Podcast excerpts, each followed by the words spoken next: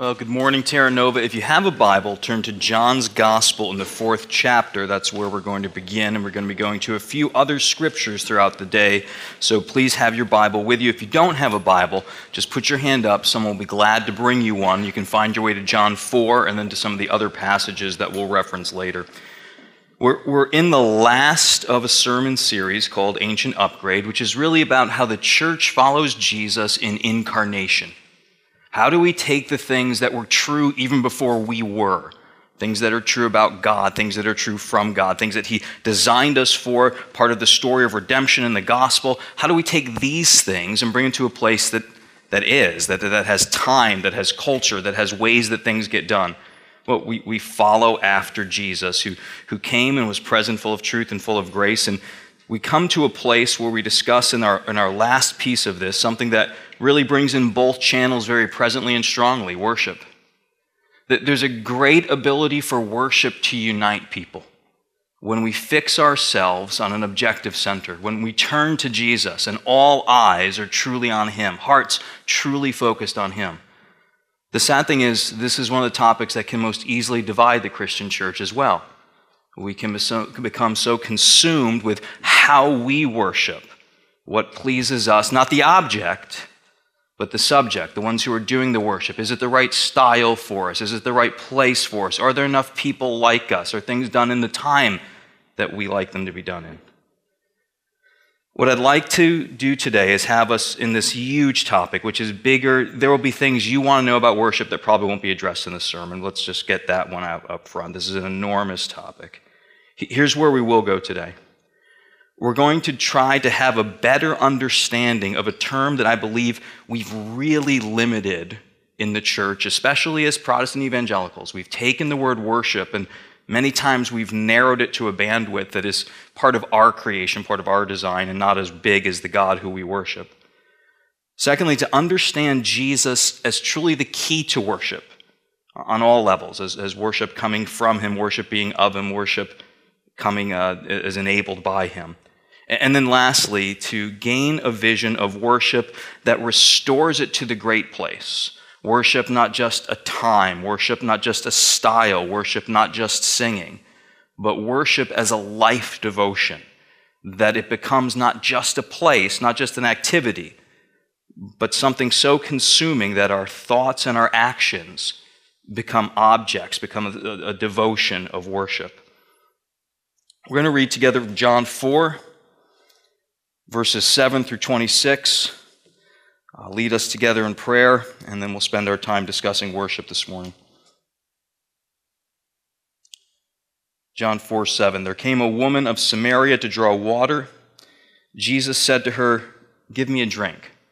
For the disciples had gone away into the city to buy food. The Samaritan woman said to him, How is it that you, a Jew, ask for a drink from me, a woman of Samaria? For Jews have no dealings with Samaritans. Jesus answered her, If you knew the gift of God, who it is that is saying to you, Give me a drink, you would have asked, and he would have given you living water. The woman said to him, Sir, you have nothing to draw water with, and the well is deep. Where do you get that living water? Are you greater than our father Jacob? He gave us the well and drank from it himself, as did his sons and his livestock. Jesus said to her, Everyone who drinks of this water will be thirsty again, but whoever drinks of the water that I will give him will never be thirsty forever. The water that I will give him will become in him a spring of water welling up to eternal life. The woman said to him, Sir, give me this water so that I will not be thirsty or have to come here to draw water. Jesus said to her, Go call your husband and come here. The woman answered him, I have no husband. Jesus said to her, You're right in saying, I have no husband, for you've had five husbands, and the one you now have is not your husband. What you have said is true. The woman said to him, Sir, I perceive you're a prophet. Our fathers worshipped on this mountain. But you say in Jerusalem is the place where people ought to worship. Jesus said to her, Woman, believe me, the hour is coming when neither on this mountain nor in Jerusalem will you worship the Father. You worship what you do not know. We worship what we know, for salvation is from the Jews. But the hour is coming and is now here when true worshippers will worship the Father in spirit and truth. For the Father is seeking such people to worship him. God is spirit, and those who worship him must worship in spirit and in truth. The woman said to him, I know the Messiah is coming, he who is called Christ. When he comes, he will tell us all things. Jesus said to her, I who speak to you am he. Let's pray together. Father in heaven, please allow a work to continue that you start and you must continue and empower in us by grace. God, would you enliven our minds to consider and know the things that are too deep for us, things of you, but you wish to show and reveal? And God, would you, in the power of your Spirit, allow us to be men and women who are convicted of our sins, that holiness, also sourced in you, would become part of us, that we would know what it is to be forgiven in Christ, found in Christ, guided and ruled by Christ. We ask today, God, that you would begin to change in men and women at Terra Nova our sense of worship and our places of worship, dear Lord. And that most of all, you would help us to be a community of constant worship, a people of praise. We ask this in Jesus' name and for his glory. Amen. You guys ever seen or had those noise reduction headphones that you can get for airplanes? that you plug them in and there's actually mics on the outside of them and they, they pick up the ambient noise. And then on the inside, they generate sort of a countertone. Someone from RPI can explain the science to me at another time. They may be on break, so maybe I'll have to live in scientific ignorance this week. But there's a way in which they pick up the sound and then generate an anti noise that, that blocks that out. So then you only hear the stuff that you actually want to hear from your source. That's, that's my monkey science for the day for you. But to talk about noise reduction and the way we listen to music is a pretty easy concept to transfer to talking about static that happens when we talk about biblical terms. We can hear a word and not hear what the Bible says about it because we're still hearing from so many other sources that are saying, well, this is what that word is, this, this is what that word is. So, what I want to do today is kind of walk us through a little bit of noise reduction before we head into our time talking about worship. And it's really about worship because we can push definitions on that word. Worship can become something you do at a time and a place on a Sunday. I'm, I'm going to the worship service. Even within that, and I think this is the one that brings the most static to biblical concepts of worship being heard clearly, we can think that worship is an individual part of the service. It's the part before and after the preaching, it's the part where we sing which minimizes the whole concept of the word being spoken, hearing from God. That's something other than worship. We wouldn't dare worship as we hear God proclaimed, right? It, means that worship is something different than the people of God gathering together. That, that's not worship, right? Just the singing part. So we have to be really careful how we do this. And a lot of times the static is really sourced in us. We actually start to believe and practice that worship is only at a particular place, only in a particular style, only at a particular moment. Sometimes we like it because it's just our preferences. Other times we like it because we really have almost a trained response. We got excited at some point when worship was like this, when people yelled a lot, or when certain songs were played, or when there were big, mighty drum rolls. And now when we hear that again, we feel a happiness that we mistake sometimes for worship. What I want us to do is set those things aside because so many times they lead us in the wrong questions. Questions like, what kind of music is right for worship? The church has argued about this one for centuries. This isn't something just in the modern era, right? The, the church first didn't want pianos and organs in worship services because the organ, especially, was a tool for carnivals, and it was so worldly to have that. Many of you in your lifetimes, you, you, saw or maybe still see churches where modern instruments aren't wanted in worship because they're part of a secular band scene. It, it's the wrong questions. And we get passionate, but we get distracted. It, it, may become questions of what kind of building we worship in, what kind of style of architecture says worship. And again, we end up in these same places the push to define worship is more than a push of subjective preferences and settings, it's a push towards seeing God Himself. Acceptance of any of those limited definitions of worship ultimately devalue the Bible, which will define worship for us, and devalue the God we're supposed to worship. All the arguments set aside, we, we find Jesus redefining the discussion of worship for this woman at Samaria. And in many places, her course is like ours. Like her, we're people who are caught in our places of worship, our traditions of worship. Even those who oppose us in the way we worship sometimes becomes more important than worship itself. So Jesus shows up. We know he is the object of worship. We know he is God incarnate in flesh. He has stood with us, and now he's standing with this Samaritan woman. We know he will go to the cross and become the sacrifice for us. We know the resurrection will come and he will rule over the world. But in this moment, this woman only sees a Jewish man coming up to her as she's doing her work alone. And her first response is about opposition and worship. What do you have to do with me? You're a Jew. See, we, we can so easily miss the object of worship, that, that, that, that vertical look towards God, because we get so concerned with the horizontal. What does another church do? What do the non church say about the church? How are we compared to maybe the last church I was at? I mean, if we could be free just from worship being defined by the churches we've attended previously, we would make great strides in that alone of getting towards God. Here, here Jesus stands, and all she's concerned about is the opposition. You represent something that has hurt me in the past. Therefore, I can never be open to this in my life. Then Jesus speaks to her about gifts and service. Look at verse 10. Jesus answered and said, If you knew the gift of God and who it is that's saying this to you, give me a drink, you would have asked, and he would have given you living water. Jesus' response is away from the whole idea of tradition and opposition to an understanding of the constant generation from God of cause for worship.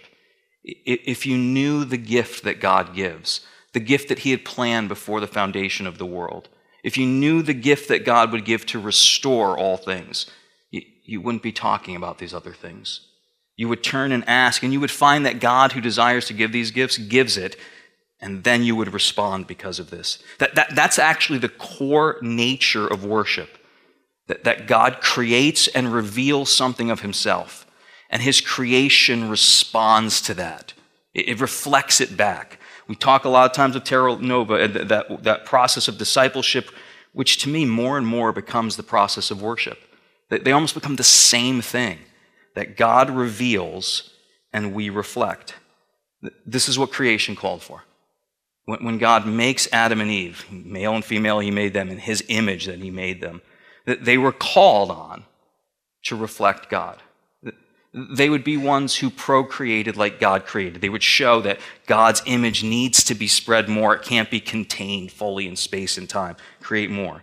They would bring order to their plot in the garden, like God brought order to this, this world that was formless and without void. They would reflect in all areas worship of Him sometimes greater, sometimes poorer. We still follow that same process. For, for those who've landed by faith in Christ, they, they follow a process called sanctification, where we look different at different times because we look more like Him. We're not generating it. Paul clearly talks about this in the New Testament. Sometimes we get confused and think if I just learn the moral laws of Christianity, I can generate a look that looks more like God. No. Paul says, look, you, you began in the spirit, you're not going to be perfect, perfected in the flesh. God started this life in you, He gave you new life in Christ. You're not going to follow through on it by just figuring out the right actions and activities. It becomes reflecting more of Him, it's still sourced in Him. Think of the phases of the moon. The, the moon has no light of its own, it simply reflects. And at different times, it seems to reflect more fully and it looks more glorious when you see those big full moons. At other times, it actually blocks to the point at moments of, of total eclipse when everything goes dark. The, spiritual life in Christ, the life of sanctification, is like this. The more we become worshipers who see and desire what God reveals and reflect this out through our lives, upward to Him in worship, inward in sanctification, outward in living it and giving it towards others, we, we find we look more like that. But there are moments where we, we wane in those awarenesses of revelation, those affections for them, and we become little and darker. At, times, even blocking out the God we think we're calling for. God, where are you as I'm drowning in my selfishness? We, have turned away and fallen from being worshipers who understand the gift, God's constant presence, to be given to us. When we look at God's first creation and understand the, the revelation of God in creation was unique in the Imago Dei, it also informs the church about something that I, I just want to say as a tangent. Sometimes as a church, we can hit on issues that are deeply moral and not understand more than the moralism to them. When God put life in man, when his glory was set in man, when he breathed the breath of life, life became sacred. That's why the church from ancient times has said, you know, we don't want to harm anyone, even the preborn. That, that's why the church has been pro life. It's not because we, we wanted to make political arguments. Heck, we don't believe, at least I don't believe, those political systems will fix the things that we struggle with. I, I don't believe that the donkey or the elephant will bring in the reign of the lamb. I just don't think that that's how it works. I'm not a biology major, but I'm pretty sure that's not how it goes. But because God revealed himself in life, it's sacred, it's protected. It's not because of politics that we take care of the poor and marginalized, that, that the church has created hospices and hospitals. It, it's because we worship our God who put his life into people. It's not why we respect the boundaries of, of marriage and human sexuality. It's, it's an act of worship, n- not of politics. There's another block in worship for this woman, and God reveals it. She, she's happy to leave it quiet. It's sin. Jesus says, Go and call your husband. And, and she knows where this argument could go, this line of discussion. It might reveal a pattern in her life that she's never been able to overcome, that she's found herself with the wrong guy at the wrong time on a regular basis. Five husbands, and one now who's not her husband. Now, whether she's having an affair with someone else who's married or, or just living without marriage because you know, she could be one of those people who says marriage is terrible when what she really means is my experience with marriage, doing it my way, is, has really not worked out well. But she tries to avoid it and, and move the discussion from a good, direct response to, I have no husband, a little bit of subterfuge. And Jesus then spells out clearly her whole history, reveals the problem to her. Part of the process of worship will be a call to awareness of your sin. It's always that way. As God presents himself, he cannot help but to present himself as holy. We read from Isaiah 6 a couple of weeks back, and we saw Isaiah in the Holy of Holies. And his response was, Woe to me, I'm undone. I'm unclean, I have unclean lips, I dwell among a people of unclean lips.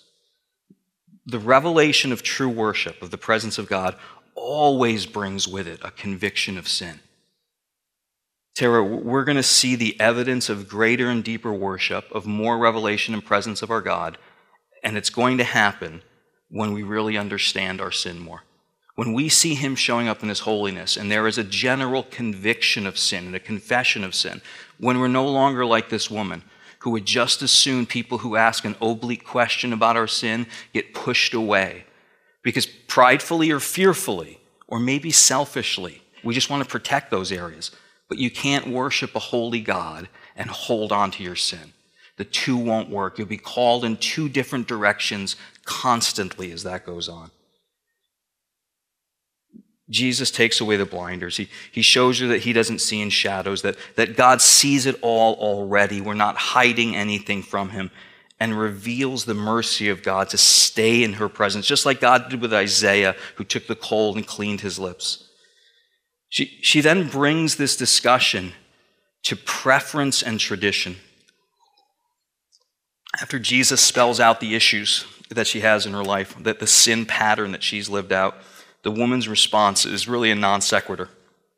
After he says, You're living with someone who's not your husband, you've had five husbands, her response in verse 19, I perceive you're a prophet. Our fathers worshipped on this mountain, but you say in Jerusalem is the place to worship. She, she brings back to a pattern in a way I don't want to talk about personally if you're right and I'm living in sin. What I want to talk about is we worship here on this mountain. We've always worshiped on this mountain. Is the way my father worshiped, my grandfather worshiped. This is Jacob's well. Jacob worshiped here at this well. He, he drew from it his sons, even his livestock. You know, you're pretty impressed with someone's history and life when you talk about their livestock with, with that kind of awe. Preference and tradition can invade and cloud worship. Or preference and traditions can really elevate people to worship. The methods and structures don't have to be in opposition to worship ever.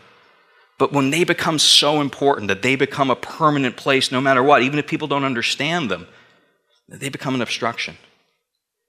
If we talked about preference and traditions in worship, we'd probably find a lot of commonality in this room because you've come to Terra Nova largely because on some level you felt a kindredness to the way the word was presented, the way the worship music was played and sung, the style and environment of the atmosphere.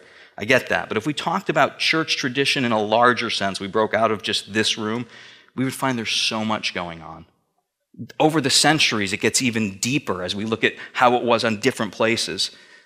I'd love to see us be a church that was informed by all the good things throughout history and traditions, and we're able to take those and bring them in. I, I really praise our worship leaders because I think they do a great job in doing that. We, we don't need to be afraid because someone used a certain structure, and we don't need to keep every structure because the church has always done it that way.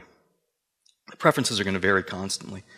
Uh, when, when I was in India, I had no idea what the cultural norms were for church. All I knew was what I knew from you know, my vast, varied experience in the United States, which had no bearing over there.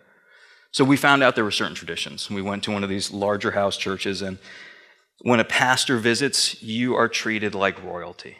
They, they brought me in, sat me like in the, the, this huge head seat. They brought flowers, they brought gifts and food. They brought my wife and kids flowers and little gifts and food.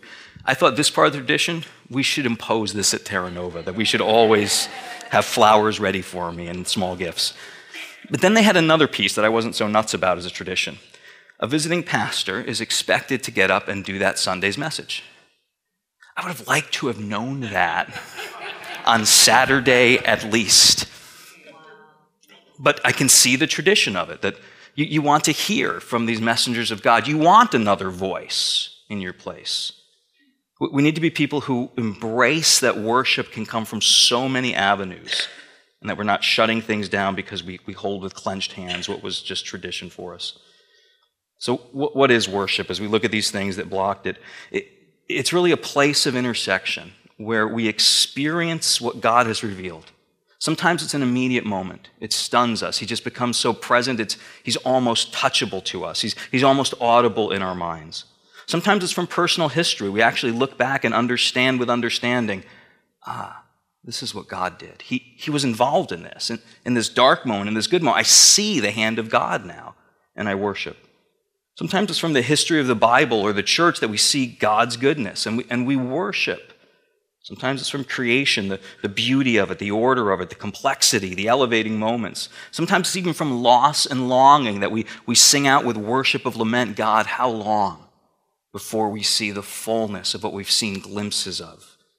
Worship becomes a place of intersection where man and woman are changed because they've seen God revealed, and their consuming passion becomes to reflect that. And it's done, Jesus says, in spirit and truth. As, as he says, the Father actually desires this. We think of people seeking God all the time. We talk about seekers and how the church needs to reach these people who are seeking, how we assist people. We rarely think of this, that God is a seeker that he's seeking worshipers. He's, he's, he's actually looking and committed for this. And it becomes this place where if you feel you're lost from God, I encourage people regularly find worship in your life. We know he's looking there, so why don't you go there and you'll, you'll probably meet him. If you're in that place and you really love God, here's your place to assist him. If he's seeking worshipers, help elevate worship in your own life, in all the places that should consume you of seeing and reflecting that, and in the life of others. Jesus describes it as being spirit and truth, and he's contrasting it to, to historical and traditional knowledge. He says it's not going to be in Jerusalem or in this mountain. He's contrasting it to places and tradition. And he says it's spirit and truth. To, to be truth based in our worship, we have to be people who worship from the book, that we understand what the word has revealed about Jesus and allow that to inform our response to worship. It can't just be, God, I want to worship you because I expect you to do this. I've seen too many people hurt and confused by worshiping in what they thought was truth, but really was just something ill informed or uninformed that they'd made up and put on God. We respond out of truth. We have to walk a line of caution. The guys that Jesus most has run in with are religious people who are committed to the book, the Pharisees. They meditated on it, which meant scripture memory. To meditate in the Hebrew meant to mutter. They were saying the words over and over again. They counted the very letters in the Hebrew scriptures. They codified the law to the point where they added hundreds of new laws and subinterpretations of the laws. They, they memorized massive portions. They, they were people of the word, no question. However, Jesus, in one of his confrontations in John 5, says, You search the scriptures because in them you think you have life, but these are they which testify of me, and you won't come to me that you will have life. Jesus' bias about the Bible is it's a book about him. Where we're reading it, it should point to him. It's not just pointing to good moral lessons when we read about great or failed people, it's pointing to Jesus. That, that was the error of the Pharisees and can be the error of the church if we say we will love and know the book, we will love and know creeds, but we could fall into Bible Bibleolatry and not find worship of Jesus, a place of truth, and a place of spirit. To be in a place of spirit is a place empowered by God. It's not something we can generate ourselves, that we can even call for ourselves. All of God's callings are met with His power. When He asks us to do something that is only capable of being done by Him, of seeing and understanding, of looking and giving our, our broken and dirty hearts purity and worship, it comes from Him. Worship transcends all the things we could make the styles of music, the buildings, the sermons, all the created artifacts fall aside because we worship not in those. Those may help fuel and fill us, but we worship in, in spirit. We find ourselves informed by God and empowered by God. The, Bible points to Jesus. The Spirit has said He takes from what is Jesus and gives it to us that we might glorify Him, bring greater reflection of Him. The Spirit points to Jesus. All the worship in spirit and truth will point to Him. But after the fall, everything shifted. Flip over to Romans chapter 1. Nothing is more natural in people than to reflect the greatness of something else. It's part of our design. It's what we were placed on this earth for, was to be able to know God and reflect Him. And we'll do it in part constantly towards other things.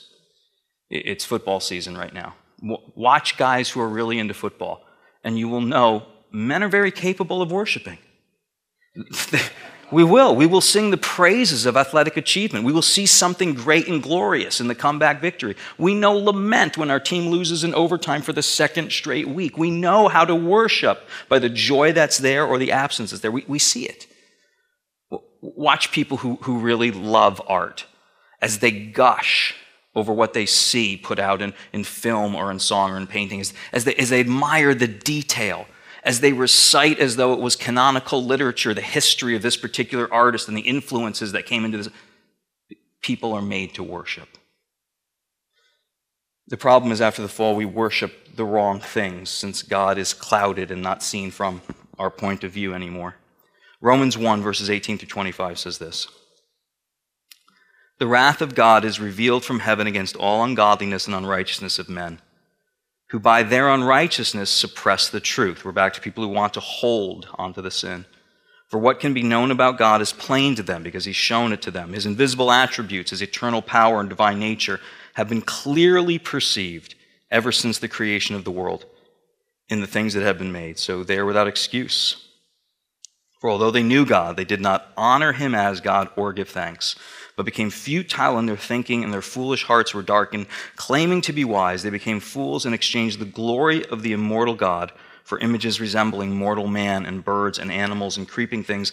Therefore, God gave them up in their lust of their hearts to impurity, the dishonoring of their bodies among themselves, because they exchanged the truth about God for a lie and worshiped and served the creature rather than the Creator who is blessed forever. Amen. Where, where are your idols? Now, most likely, though I'm not surprised anymore at what happens inside the Christian church, most likely these aren't statues that you worship in your home. Most likely. But you will find them in places where you ascribe unchecked worth. When you are excited about those things, nothing else is in your field of vision except those things. You're not saying this is a great achievement for this team because it, it, represents and shows us a shadow of the great and victorious nature of God. No, you, you, you just love these things with an unchecked value on them. They, they actually give you hope at times. You feel your life is made better when this artist puts out an album or this team wins. You put your trust at times in these things. You, you seek comfort sometimes from these things. At moments, their success gives you the greatest joy you've ever known. You love them with your eyes widened when you hear someone else mention them, and you jump into the conversation because it's what you really most want to talk about more than anything else. We worship all the time. Our lives get intertwined with the things we value. Our success to its success, our community often is defined by those things we worship. I want to move us to the place from knowing more about what worship is and, and how we worship wrongly to worship in Jesus. Turning from idol to glory into the one who is the liturgist, the, the worship leader. Find Hebrews chapter 8 in your Bible, please. It's a New Testament book. You're going to find it right before James, right after all the T's in the New Testament, which are alphabetical and never helps anyone, but they are. Hebrews chapter 8, verses 1 and 2.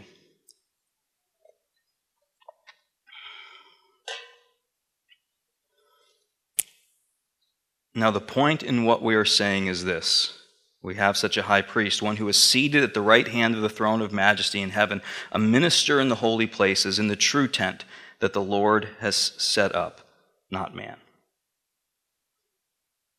So, the writer of Hebrews has said, You Jewish people who understand all the ritual of worship, all, all, all, the sacrifices of worship, all the people who were priests to worship, now set those aside. And for many of you, it's with a heavy heart because you knew it and you assigned value of worship to those things. And, and now we've taken you away from everything that you knew, but God has actually given you something greater.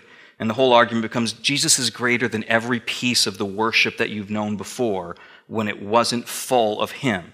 Remember, truth points to Him, Spirit points to Him. So anything that was less than that is, is, is a less than. It's not as full as what you would have in Jesus.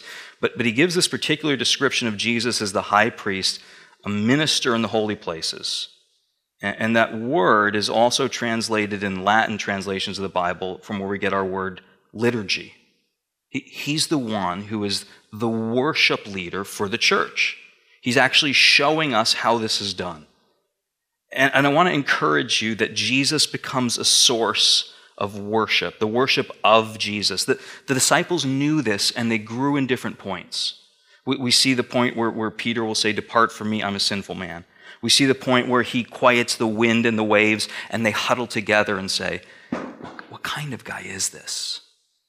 Where the church gets together now and again and says, Did you ever have this happen to you that God did something like this? Hey, have you ever seen this verse and seen what it says that God actually does and how he views us? They, they find a place in their worship and response of Jesus where they begin to get selfish at times. What, what can I get out of it? Can I sit at your right hand? Can, can I have a higher office? They ask Jesus as they know that he's the object of worship. At, at times, it's just to be able to say something. Peter, not knowing what to say, said. They just want to, they just want to be heard in that community of worship. But after the resurrection, everything changes. If in the fall we became idolaters, the, the resurrection changed that. If death brought us to worship wrong things, the resurrection brought us back to Jesus. When they, when they follow out to where Jesus has called them to give them the Great Commission. It says they worshiped him, but some doubted. When Thomas, who did not see him immediately after the resurrection, sees him, he falls down and says, My Lord and my God. The worship of Jesus is part of what renews and defines Christian worship. When it becomes about anything else, the, the side things that we can learn about him, know about him, the places we can have in the church, the ministries, the things we could be called, it's meaningless. There's worship from Jesus. He, he displays worship rightly for us. He, he said his food was to do the will of his Father. When he had busy times, he did what is non instinctive to most of us. When we have busy times, we're trying to cut things from our schedule, right? Right now, I'm at a point where I feel like time is just like really tight. I'm heading, there's the fiscal cliff, I'm heading towards the time management cliff, just isn't there. What Jesus does when he's in those moments, he sets aside a new item always when you find him in the gospel doing this prayer and time with the Father. He, he realizes this, this is what's required. The more that's required of me, the more reliant I need to become. And part of his worship is constantly throughout the Gospels to find quiet places where he's worshiping. How is your life that way in, in being a worshiper that's informed by Jesus' way of worship? That, that you're intentionally building those places of worship in your life. And, it's through Jesus, not just of and not just modeled from Jesus. 1 Timothy 2.5 says there's one mediator between man and God, Jesus. That's in all the areas. It's in areas of access. It's when he's the high priest. It's, in, it's in areas of confession when we go to him and say, I need to be forgiven. It's because of what you've done on the cross and the assurance of that in the resurrection. It's the places where we're suffering temptation and struggle, and we can go to the one who knows temptation like us. It's the places where we are confused and don't understand what God is doing. We can say, There is one who understands everything about humanity and everything about the Father, the mediator. It's through Jesus that we understand worship. When I interned at a Presbyterian church, Presbyterians are usually really careful about everything, right? Every, everything is measured, everything is written out, they're very specific. And, and the liturgy of worship was laid out in, in ways that repeated every Sunday, which was comforting in some ways. Other ways, it could quickly become something people got overly used to. Familiarity can breed contempt, right? It began with a call to worship, and it was always spelled out. This is the call to worship. There'd be a psalm read or maybe a short song, but that was the call to worship. Jesus does that. It, says that he calls those. We see the disciples. He called them, come be fishers of men. He calls his church. He builds his church. The call to worship for any Christian has already come from Jesus. You've, you've heard it if you're a Christian today. You've heard him say, I, I am the one. I am the shepherd. I am the Savior. I'm the Lord. After that, that call to worship, there would be a call to confession. Because being good theologians and good worshipers, they recognize we're called to God, but we're really not ready to stand in his presence. So, so I need further confession. I need to be cleansed by God. J- Jesus certainly calls us to confession. We see it with the woman at the well. When will we understand? He is eager to be present with us even when we have sinned, so that those sins can be revealed and forgiven and we can be changed. I think we're still so afraid to actually be honest with God about everything that our hearts believe and are passionate about, everything our minds think and everything our hands do but he calls us to confession. He then displays the mercy and power of forgiveness. And these are the exact points of liturgy in, in the church services that I was experiencing there. And, and then we respond. We respond by, by hearing more of the word, we respond by singing out to him. That's the way worship looks when it's tied to Jesus. Now, check those idols we talked about earlier, the things that you got overly unchecked excited about and love. For, for some of you, and we just finished the political season, it's all about leaders these heroes who we, we really believe will, will, will fix all the stuff. Here's how to take that idol and move it towards the worship of Jesus. Look at Christ the King. If you're someone who's just married to all the, the rule stuff and you think that's the most important thing, that's what gets you most excited, see more of Christ the King. See that those rulers are meant to show us two things. One, that we're meant to have rulers. That's why we pray for kings and those in authority. But also how disappointing all the rulers of the earth will always be, and that we need the ruler. For some, it's compassion. What you get most excited about, and it's a noble thing, is how to serve, how to care for. Seek Christ who makes sacrifice for all the people of himself and worship in that. And let your compassion be informed by that instead of just itself. Some of you, it's really just self. It's the image of man, and you're the one whose image you've made that idol in. Here's the hardest thing you're probably the closest and most lost at the same time. You get that in the image of man, you see something of a glimpse of the divine one who created. But you're also worshiping the thing that would keep you most eclipsing God yourself. You need to see Jesus as the obedient man, the one who lived like you will never do, even if you really are believing you're that good out there. Some of you, it's wealth. You need to see that it passes and see the one who says, The earth is mine and all that's in it. For some, it's pleasure, and I, I got to believe you've never deeply known or been afraid to experience again the joy of knowing Him and being loved by Him, because you haven't experienced the pleasure that matched that. For some, it's friends. You'll do anything to be socially popular and liked. You just want people to say your name. Have you ever known the faithfulness of Jesus as friend in your life? Where you have found when none of those other people were near you or understood you, you didn't turn to them anymore. You turned to Jesus. Elevate him. Be the friend like Jesus to other people as a response. Whether it's courage, strength, love, justice, creativity, design, all the things we could over elevate. Understand, these are given by the Creator. The creation isn't to be worshiped, it's to be informed and push us towards worship of Him. Understand there's always more to know about Jesus. Assume that we need to grow. Assume that we need to be continuing, continuing uh, worship. There are two things that I just want to add that, that really help fuel as catalysts uh, this worship faith and love. Hebrews 11 says, without faith, it's impossible to please him. Faith is the evidence of things hoped for, the substance of things unseen. If we can't please Him without faith, our worship is going to have no value, no matter how joyful, no matter how tied in, no matter, no matter how precise, if we really don't believe. Believe the things that God has said in light of not seeing them at times. Believe the things that another voice in our head often tells us is not true about us or about God. Is it confusing at times to follow Jesus by faith? Yes. It would seem nicer if it was formula, but faith would be destroyed at that point. Is it painful at times? Yes, because it doesn't always make sense. But do you get more of Jesus by following him in faith in dry and arid points that eventually blossom into gardens? Yeah. You actually become a different kind of worshiper. I have found nothing that's changed me into a worshiper more acutely and more profoundly than pain and difficulty. I'd love to say ease did it, it just doesn't work that way with me. For some of us, it has to be that faithfulness in the journey that's so difficult that will make us worshipers. For some, it's the faithfulness in seeing the blessings that will make you worshiper. Without faith, it's impossible to please Him. The, the, the other rail that I would throw in there would be love. Love is a response to love. Herein is love, not that we love God, but that He first loved us and gave Himself for us. Romans 5 will say that God has poured out His love in us through the Holy Spirit. And my favorite in the last passage Second to last passage we'll look at today 1 Corinthians 13. Very briefly, just 1 through 3. It says, If I speak in tongues of men and of angels that have not love, I'm a noisy gong or clanging cymbal. If I have prophetic powers and understand all mysteries and knowledge, if I have all faith so as to remove mountains, have not love, I'm nothing. If I give all I have and I deliver my body to be burned, but have not love, I'm nothing. All the social justice and giving, all the missions work, all the miracles, all the personal sacrifice and generosity. Well, says remove love from it, there's nothing there.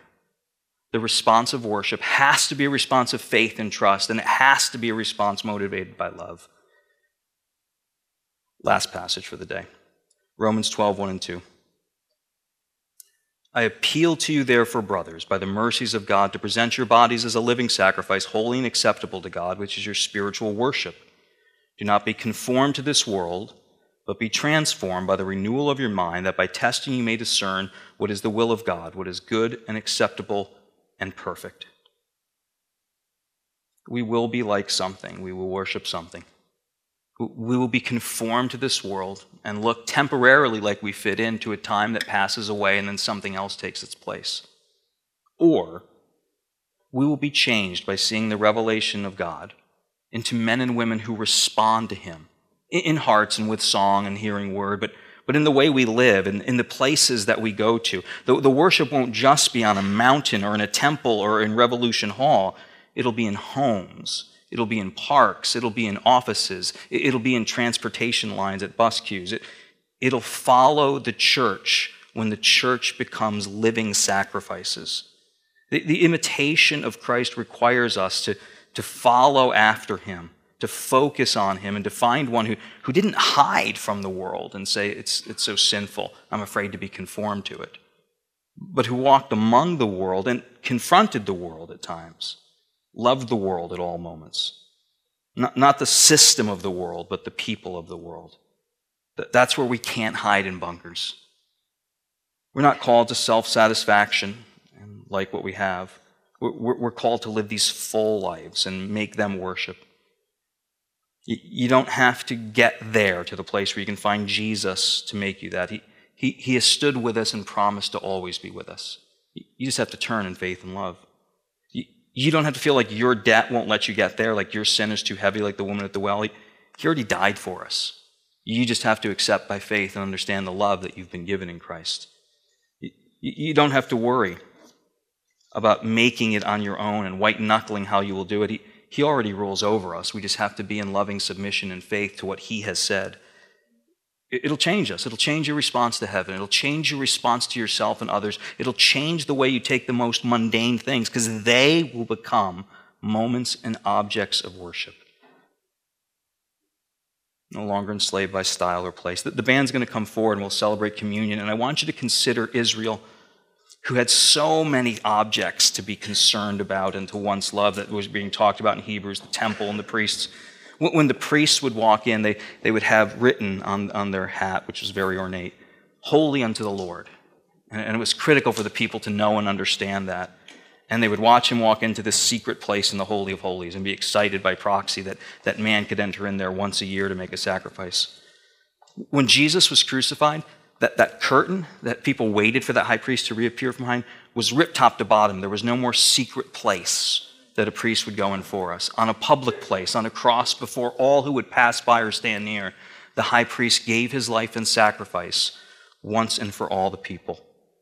Holy unto the Lord is what is marked on Jesus and all those who are in Jesus. Let's pray together. Father, we want to see you as it was in the beginning when you revealed yourself and the image reflected you. Lord, now in Christ, we want to see you again, and we want to experience by faith what Jesus has promised. And we want to know the love of God set upon us, that we can have this love poured out and return it back to you, to thank you for all you have done, to tell of your greatness that was beyond what we ever considered. Lord, we want to respond with our lives being made more like Jesus, more holy, and we want the places where we go to become places of worship, God. No longer tasks that drive us down or things that we love too much to elevate self. Would you please bless this congregation, draw us now in worship, and send us out in worship? In Jesus we pray. Amen.